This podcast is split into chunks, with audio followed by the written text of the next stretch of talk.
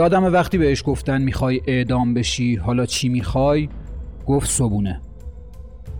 تو آخرین دست نوشتشم روی کاغذ نوشت به هیچ کس بدهکار نیستم و از کسی طلبکار نیستم و از همه طلب بخشش دارم. سلام. من سید محمد صادقی وکیل دعاوی کیفری هستم. یکی از مشکلاتی که ما تو پرونده های جنایی تو ایران داریم عدم جزئیات تو پرونده هاست. اطلاعات دقیقی در مورد اظهارات شهود و مطلعین و مرتبطین پرونده وجود نداره. صورت جلسات دادگاه در دسترسمون نیست که بتونیم بررسیش بکنیم. توی پرونده های جنایی خارجی ما اطلاعات دقیقی در مورد همه وقایع اون داستان داریم. حرفایی که زده شده زمانی که دستگیر شده زمانی که اجرای حکم صورت گرفته. فیلم های مختلفی در مورد اون پرونده ساخته شده. و مستندهای مختلفی داریم. ولی متاسفانه توی ایران ما با این مشکل مواجهیم.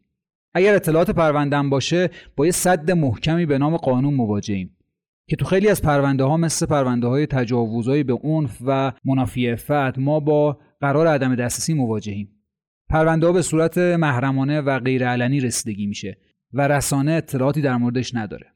من وکیلم وقتی می‌خوام پرونده رو مطالعه بکنم با قرار عدم دسترسی مواجهم و متاسفانه منم این مشکل رو دارم. تو قسمت های قبلی که در مورد بیجه صحبت کردیم دیدید که چقدر موضوع جنایی و سینمایی بود.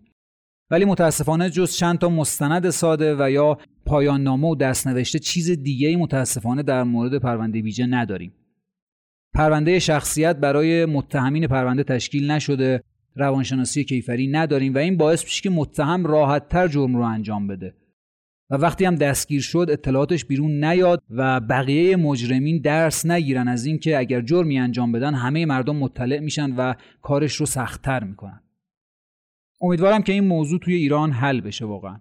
با همه این اوصاف و قرایی که زدیم بریم وارد داستان این قسمت پادکست دادپویان بشیم. قسمت سیزدهم خفاش شب. داستانی که ما توش همه چی داریم. سرقت، آدمربایی، تجاوز، قتل، دستگیری، فرار از دست پلیس و زندان و اعدام. داستانی که باعث شد زنای ما تو دهه هفتاد بترسن از اینکه سوار تاکسی بشن یا وقتی هوا تاریک میشه از خونه هاشون بیرون بیان. ماجرام از اونجا شروع میشه که سال 1371 یه سری سرقت ها و تجاوز ها توی تهران اتفاق میافته. یه دختر جوونی هم میاد اداره آگاهی و شکایت می‌کنه که دو نفر به عنوان مسافر سوارش کردن بعدم طلاهاشو دزدیدن و پولاشو سرقت کردن و بهش تجاوز کردن. پرونده با این عنوان تشکیل میشه و شروع می‌کنن به تحقیقات. متاسفانه اطلاعات دقیقی هم در مورد این پرونده ما نداریم. اون چیزی که معلومه اینه که بچه های آگاهی تو منطقه شهر زیبا خودروی رنوی رو شناسایی می‌کنن. بهش مشکوک میشن و تعقیبش می‌کنن. بعد از اینکه چند تا تیراندازی اتفاق میفته و یکی از متهمین پرونده زخمی میشه و یکی از آبرین پیادم متاسفانه فوت می‌کنه سرنشینای خودرو دستگیر میشن. مراد نادری و علی کریمی به عنوان متهمین پرونده به چند تا تجاوز و سرقت اعتراف می‌کنن. علی کریمی تعریف می‌کنه میگه من با پوشش زنونه عقب خودرو میشستم که مثلا دخترها رو فریب بدم و به هم اعتماد بکنن. وقتی سوار می‌شدن طلا جواهراتشون رو میدزدیدیم و بهشون تجاوز می‌کردیم. نهایتا پرونده بررسی میشه و تحقیقات انجام میشه و حکم صادر میشه. و به اتهام تجاوز به عنف هر دوتاشون محکوم میشن به اعدام. چون حکم تجاوز به عنف اعدام بودش. سال 75 علی کریمی اعدام میشه. ولی مراد نادری زمانی که داشتن از زندان می به سمت دادگاه از دست مامورا فرار می‌کنه و گم و گور میشه. کجا میره؟ میره به سمت خونه برادرش رضا. چند سال خونه برادرش رضا زندگی می‌کنه و هزینه‌هاشو از طریق دل دزدی اینا تامین می‌کنه. صابخونه رضا تعریف می‌کنه میگه که حدود پنج ماه پیش من خونم به شخصی به نام رضا که آرایشگر بود اجاره داده بودم. 700 تومن ودیه گرفته بودم مایی هم 5000 تومن ازش می‌گرفتم. تا اینکه بعد از عید متوجه شدم یه نفری میاد خونش رو میره. بهش گفتم این کیه؟ گفت این برادرمو از آلمان اومده و چند وقتی می‌خواد اینجا باشه. خونه خودش تجریشه ولی چند روز قراره اینجا با ما زندگی بکنه. که این چند روزش شد چند ماه. صاحبخونه تعریف می‌کنه میگه که خیلی به قول معروف آدم موجهی نبود از نظر ظاهری و خیلی جولیده پولیده بود و نمی‌دونم لباسهای کهنه پوشید و این داستانا. ولی بعد از اینکه یه مدت گذشت دیدیم که نه زندگی یواش یواش سر و سامون پیدا کرد کت شلوار میپوشید و با کیف سامسونت میومد خونه. این ماجرایی که صاحب خونه رضا از برادر رضا تعریف می‌کنه. که برادر رضا کیه؟ کسیه که تو اون تجاوز به عنف محکوم به اعدام شده بود و از دست پلیس فرار کرده بود.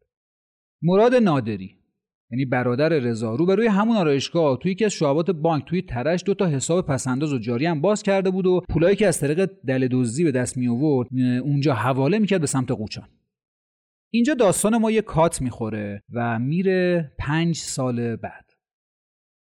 این موضوع میگذره تا 13 فروردین 1376 که به آگاهی غرب تهران اعلام میشه که یه جسد توی پارک چیتگر پیدا شده. بچه های آگاهی میرن و اونجا رو بررسی می‌کنن و با جسد سوخته یه زن 54 ساله مواجه میشن. ده روز دیگه هم میگذره و بعد یه قتل دیگه و با همون کیفیت به اداره آگاهی اعلام میشه. ده روز بعدش دوباره یه قتل دیگه تو بلوار آسیا به اداره آگاهی گزارش میشه. که با بررسی و تحقیق که میشه مشخص میشه یه مادر و دختر 8 سالش که مثل قبلی ها با چاقو کشته شدن و سوزونده شدن توی بلوار آسیا پیدا شده. اینجا نقطه عطف ماجرای ماست. که یه گزارشی می‌رسه که تو شهرک چشمه یه تاکسی پیکان فرار کرده و یه زن و دختر و پسرش از ماشین پریدن بیرون.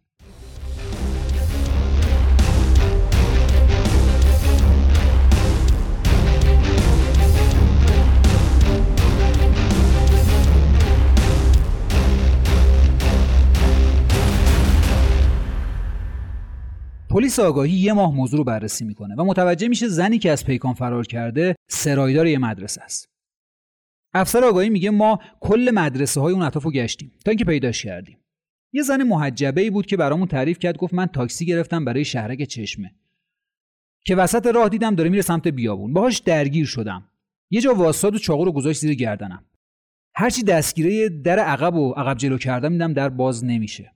افسر آگاهی تعریف می‌کنه میگه شگردش بود. ماشین رو سرقت می‌کرد در عقب رو خراب می‌کرد که درش باز نشه. پنجره هم پایین نیان. یه زندان کوچیکی اون عقب ماشین درست می‌کرد. اون خانم میگه که همینجا بود که چند نفر با بیل و کلنگ اومدن سمت ماشین. داستانم این بود که روز قبلی سرقتی از خونه نیمه کاره همون اطراف انجام میشه و آهن و سیمانش رو می‌برن. کارگرا فکر می‌کنن دوباره همون دزدا اومدن برای دزدی. میان سراغ ماشین. اون خانم میگه که من زیر لب دعا می‌کردم و حسابی ترسیده بودم. وقتی دیدم کارگرا اومدن با پا کوبیدم به در و در و باز کردم. بچه ها رو انداختم بیرون و خودم هم پریدم بیرون. تاکسی هم فرار کرد. اداره آگاهی سابقه ماشین رو که بررسی می‌کنه می‌بینه بله ماشین سرقتیه. بچه های آگاهی شروع می‌کنن به تحقیقات کردن در مورد این سرقتی که اتفاق افتاده و قتلایی که هست.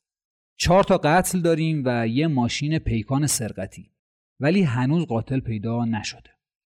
افسر آگاهی تعریف می‌کنه. میگه وقتی قتل سوچار که اون مادر و دختر بودن اتفاق افتاد یه تیم تشکیل دادیم و هم قسم شدیم که قاتل رو پیدا کنیم.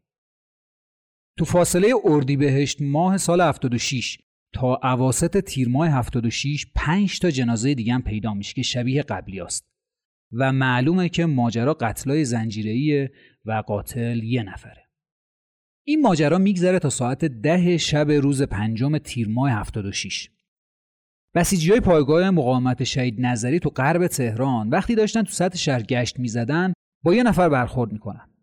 ازش اسم و اطلاعات می‌پرسن میگه من جبار رحمتی هم اهل مشهدم. خونم هم تو سرای آذریه. برای خرید اومده بودم فروشگاه شهروند که حالم خراب شد. اومدم خونه یکی از دوستام همین نزدیکی ها توی پونک که هرچی در زدم دیدم نیستش. مجبور شدم که تو همین پارک بخوابم.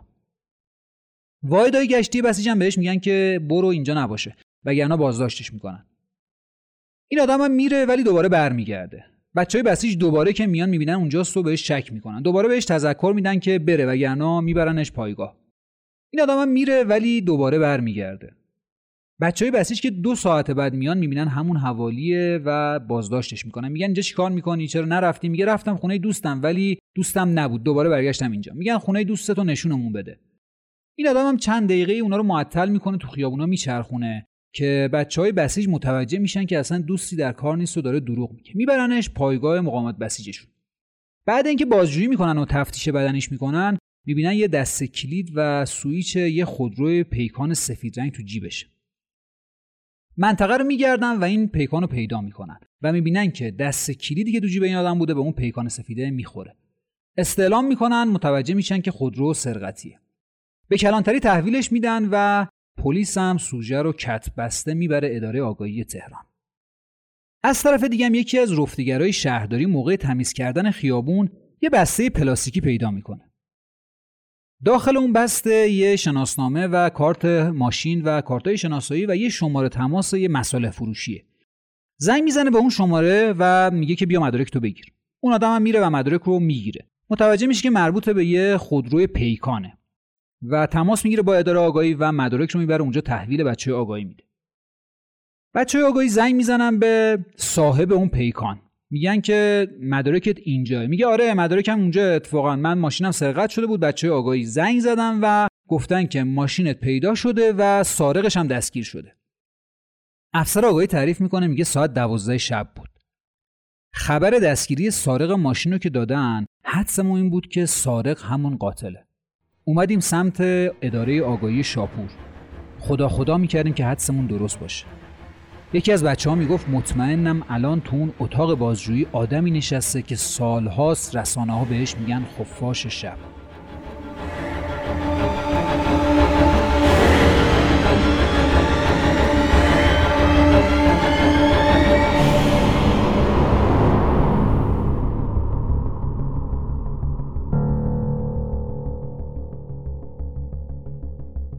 رئیس اداره سرقت میگه سجده شک کردم و زنگ زدم به رئیس اداره آگاهی آقای ابوالفتحی یه تیم تشکیل دادیم برای بازجویی و تحقیقات.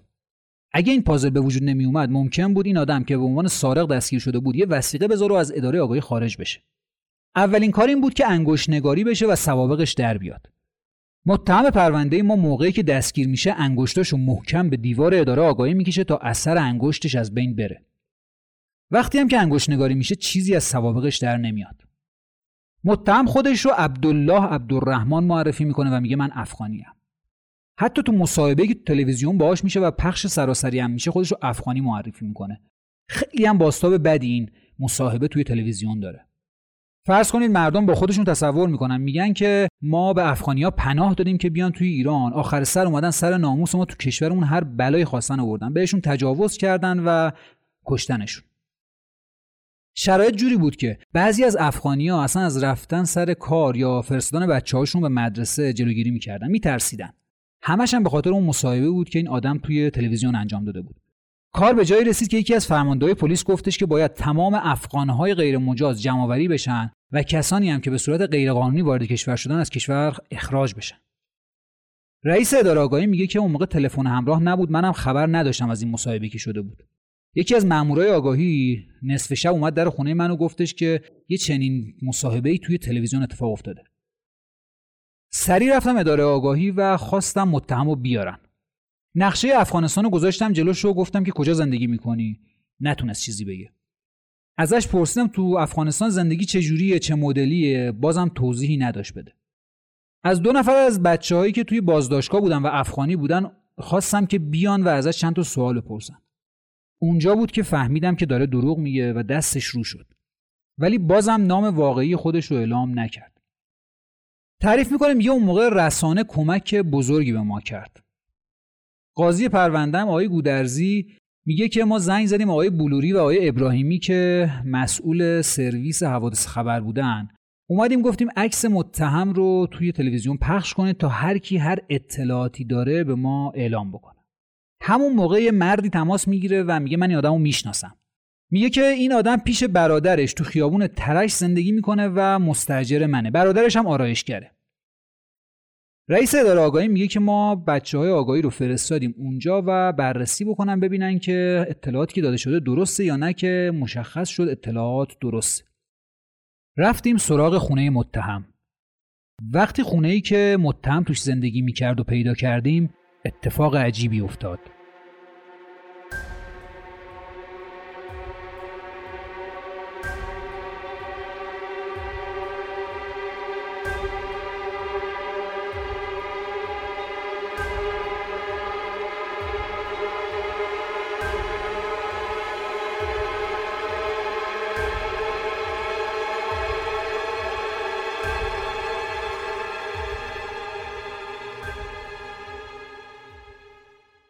موقع بررسی خونه تمام جواهرات مربوط به اون زنها و وسایلشون کشف شد.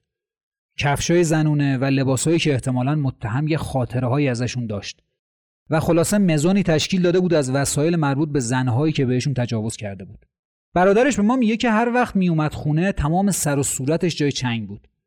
حتی تعریف می‌کنه که میگه ما یه بچه معلولی داریم یه بار که بیرون بودیم اومدیم دیدیم که متهم سر بچه رو گذاشته لای کمد و داره محکم فشار میده می‌خواد خفش کنه ازش پرسیدیم که داری چیکار می‌کنی؟ گفتش که این بچه وقتی بزرگ بشه زندگی سختی داره. واسه همین می‌خوام بکشمش. بعد از اینکه محل زندگی این آدم پیدا میشه دادستان پرونده اولین کاری که می‌کنه پیدا کردن خونه پدریشه. خونه پدریش بررسی میشه و یواش یواش اطلاعاتی از این آدم به دست میاد. ولی هنوز هویت واقعیش کشف نشده. افسر آگاهی تعریف می‌کنه میگه چون اثر انگشت نداشتیم نمی‌دونستیم واقعا این آدم کیه؟ و فقط حدس ما این بود که این آدم با تمام ماجراهای مربوط به قتل و تجاوز ارتباط داره. نهایتا به ذهنمون رسید که دستش رو تو آب گرم بذاریم تا اثر انگشتش ظاهر بشه که نتیجم داد و سوابقش در اومد. دیدیم غلامرضا خوشرو همون مراد نادریه.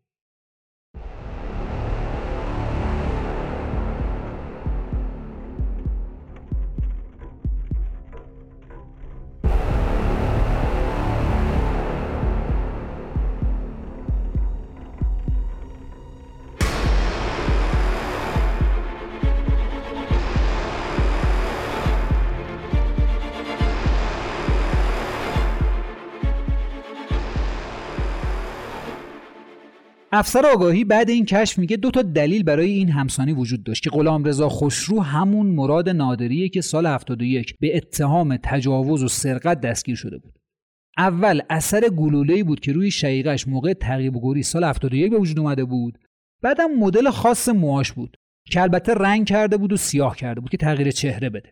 در اصل موهاش بور بود. میگه ظاهر نحیفی داشت ولی زورش خیلی زیاد بود. واسه همین راحت زنا و دخترا رو با زور می‌تونست تو کنترل خودش بگیره. حکمی هم که براش صادر شده بود قبلا اعدام بود واسه همین تصمیم گرفته بود این دفعه تنهایی کار کنه. تو همدستی نداشته باشه که اگر لو رفت اونو لو نده.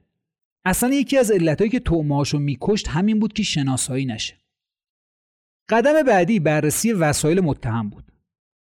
وقتی که پیکان بررسی میشه آثار خون زیادی زیر صندلی عقب و کنار دستگیره ها مشاهده میشه و وقتی این خون با خونای اجساد تطبیق داده میشه مشخص میشه که این همون فردیه که این قتل ها رو انجام داده.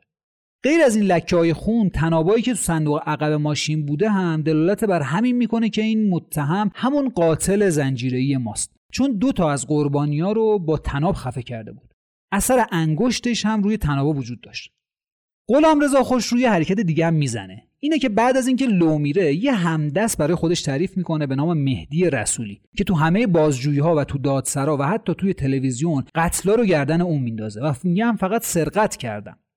یه مدت هم همه رو بازی میده و روزنامه هم نوشتن ولی نهایتا معلوم میشه یه خورزوخانی که اصلا وجود نداره و برای تبرئه کردن خودش این کار انجام داده. غلامرضا خوشروی کردکوی تو سال 1343 تو خراسون تو روستای فاروج متولد میشه و تو نه سالگی میاد تهران. عبدالله عبدالرحمن مراد نادری ستار و خفاش شب از نامهایی که غلامرضا برای خودش تعریف کرده. اولین بار تو نیشابور تو سال 1361 به اتهام سرقت دستگیر میشه.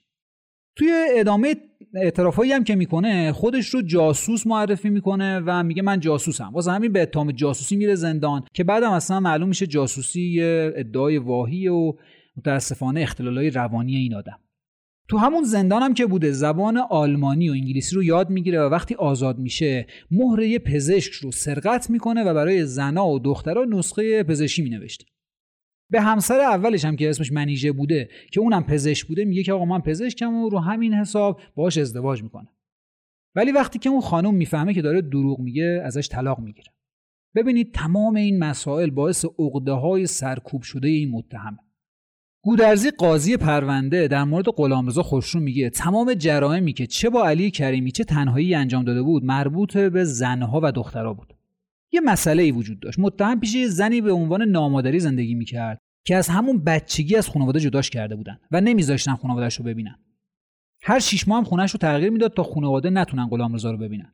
خود متهمم به ما می‌گفت که این زن این کارا رو می‌کرد که من خانواده‌مو رو نبینم. آقای گودرزی تعریف می‌کنه میگه حتی وقتی که خانواده متهم اومدن که ببیننش هیچ حسی بهش نداشت. متهم یه اختلالای شخصیتی ضد اجتماعی داشت که باور نکردنی بود. گروه های روانشناسی هم وقتی باهاش صحبت می‌کنن می‌بینن که متهم هیچ حسی نداره. نه حس غم نه حس شادی. آقای گودرزی میگه یادم وقتی بهش گفتم می‌خوای اعدام بشی حالا چی می‌خوای؟ گفت صبونه. بازم می‌شد بیشتر از اینا روی این متهم به لحاظ شخصیت شناسی کار کرد. یه موضوعی که تو این پرونده وجود داشت زندگی متهم بود. شما حساب کنید این آدم از 17 سالگی تو زندانهای مختلف کشور رشد پیدا کرده. اگه تو همون زندانا شخصیت ضد اجتماعی این آدم شناخته می‌شد و درمان می‌شد شاید اون آدم تبدیل به خفاش شب نمی‌شد. جامعه بود که از این متهم خفاش شب ساخت.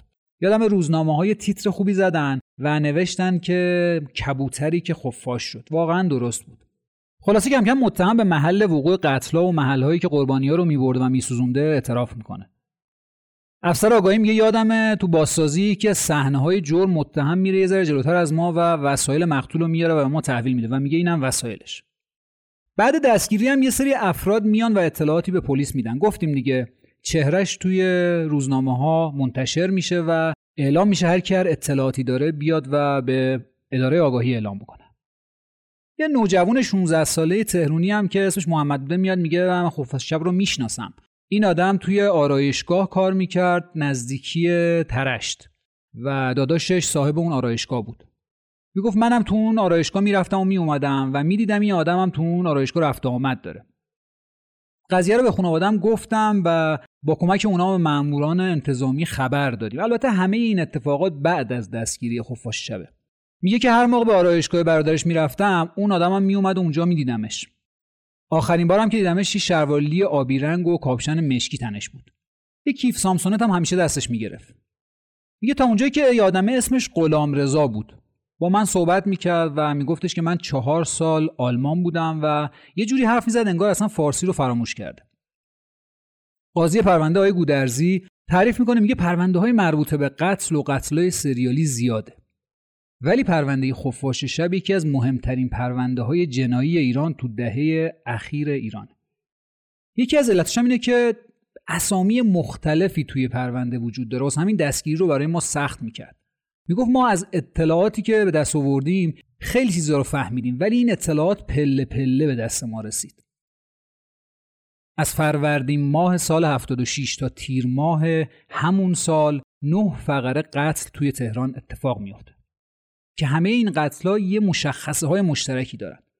یکی از اون مشخصه اینه که تمام قربانیاشون زن یا دختر بودن. مشخصه بعدی اینه که با ضربات متعدد چاقو کشته شدن و همه مقتولین هم سوزونده شدن.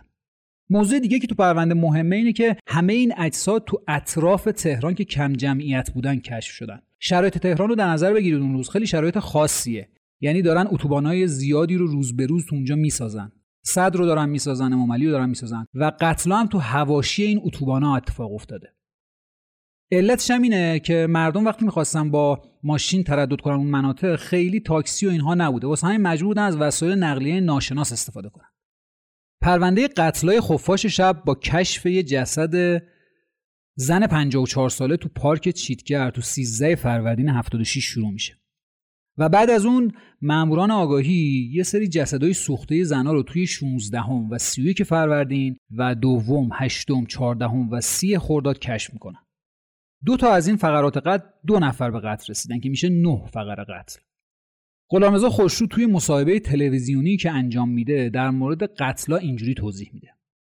میگه اولی رو ساعت نه و نیم یا ده شب سوار کردم و به سمت پایین حرکت کردم. نرسیده به استادیوم آزادی داخل یه فرعی پیچیدم که خانومه متوجه شد که من می‌خوام یه کاری انجام بدم. با من درگیر شد و منم سری با چاقو زدم توی گردنش و کارشو ساختم. دومی خانومی که سوار کردم شهرک مخابرات بود. خیلی صبح زود بود و داشتم می‌رفتم به سمت پایین.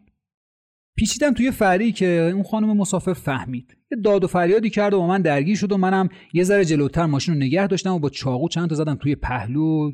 گردن و کمرش. در مورد مقتول سوم و چهارم میگه صبح زود خانومی رو از شهرک غرب سوار کردم که با دخترش بود. یه مسافت طولانی که رفتم به سمت فرعی پیچیدم به طرف جاده خاکی. خانم مسافر گفت کجا میری و با من بگو مگو کرد. که اونم با ضربات چاقو از پادرش آوردم. در مورد یکی دیگه از قتلا میگه حوالی ساعت ده شب بود که از طرف مینیستری به سمت بالا می‌رفتم. یه خانم منتظر تاکسی بود که سوارش کردم. یه مسیر طولانی که با هم رفتیم پیچیدم توی فرعی. که دیدم اون دختر داره داد و فریاد می‌کنه. ازش خواستم که داد نزنه ولی جیغ می‌کشید رو دست و پا می‌زد. یه ذره جلوتر که رفتم یه جای مناسبتری که رسیدم نزدیک انتهای مینیستی پارک کردم. دختر رو بردم زیر پل و کشتمش. بعدم جنازش رو اطراف ولنجک و اوین بود که انداختم آتیشه زدم. به گفته خفاش شب وسایل مقتوله رو تو بازار میفروخت و پولش رو خرج زندگیش می‌کرد. یه سوالی ازش می‌کنم میگن که علت آدمکشی چیه؟ یه دلیل خاصی نم نمی‌تونم براش تعریف کنم. یه هفته اعصابم خراب بود و دست خودم نبود. تشنج بهم دست می‌داد و همش توی فکر بودم. چیزی که آرمان می‌کرد قتل بود. هفت فقره قتل با ضربات چاقو و دو تا با خفه کردن تناب و بعدم سوزوندن همه جنازه ها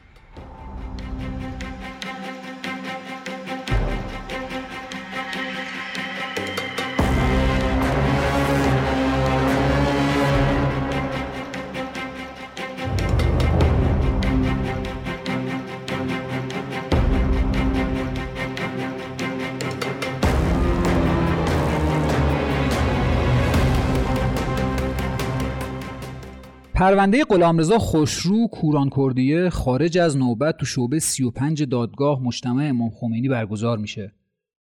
تو اولین جلسه رسیدگیش که به صورت علنی هم هست و همه شاهدین هم حضور دارن خودشو معرفی می‌کنه و میگه 28 سالشه و ساکن یه روستایی توی قوچان خراسون و ماجرای قتلا رو تعریف می‌کنه دومین جلسه دادگاه چند روز بعدش به خاطر اینکه موضوعش از موارد منافی فت بوده و به خاطر حفظ حیثیت خانواده های قربانی ها غیر علنی برگزار میشه. دادگاهش یکی از جنجالی ترین دادگاه های تاریخ ایرانه که تمام مراحلش جز مواردی که مربوط به اقدامات منافی فتش بوده به صورت علنی برگزار میشه و تمام جزئیات قتلا و جنایتاش رو تعریف می‌کنه که بسیار تاثیر توی جامعه می‌ذاره. اتهامایی که علیش هست سرقت اتومبیل آدمربایی ارتکاب نه فقره قتل اقدام به قتل برادرزاده خردسالش که تعریف کردیم و فرار از چنگ مأموران نیروی انتظامی اعلام میشه. تو سومین جلسه دادگاه وکیل تسخیری های دکتر شکاری تو قسمتی از دفاعیاتش میگه حکمت حضور وکیل جلوگیری از پنهان موندن حقیقت و رفع ستم متهمه. در حالی که تو این پرونده ظلم و ستم شدیدی که این آدم به قربانیا و خانواده ها و مردم کرده قلب همه رو آزرده. میگه من وکیل متهم نیستم من مدعی عمومم چطور می‌تونم اتهامات این آدم رو نفی کنم در حالی که خودش صریحا توی رسانه ها و مراجع قضایی به گناه خودش اعتراف کرده؟ یادم سر کلاس تو دانشگاه ازش پرسیدم گفتم آقای دکتر شما علیه موکل حرف زدی و اعتراف کردی. گفت اگر این کارو نمی کردم به وکالت و قضاوت ظلم و ستم کرده بودم و واقعا هم همین بود. نهایتا دادگاه غلامرضا خوشرو رو به 214 ضربه شلاق و اعدام محکوم می‌کنه. این پرونده با یه پیک مخصوص میره دیوان عالی کشور تأیید میشه اونجا در دادگاه و برمیگرده برای اجرای حکم. نهایتا ساعت 7 و 45 دقیقه صبح روز چهارشنبه 22 مرداد سال 1376 غلامرضا خوشرو توی ورزشگاه آزادی انبار روبازش تو سرای المپیک. بعد از اینکه 214 ضربه شلاق می‌خوره به دار آویخته میشه. موقع زدن ضربه های شلاق که توسط اولیای دم هم اتفاق افتاد یکی از زنایی که اونجا بود بلند شد داد زد گفت وقتی داشتی با چاقو تن دخترم رو تیکه تیکه می‌کردی به فکر این روزا بودی؟ خفاش شب تو آخرین خواستش روی کاغذ نوشت به هیچ کس بدهکار نیستم و از کسی طلبکار نیستم و از همه طلب بخشش دارم.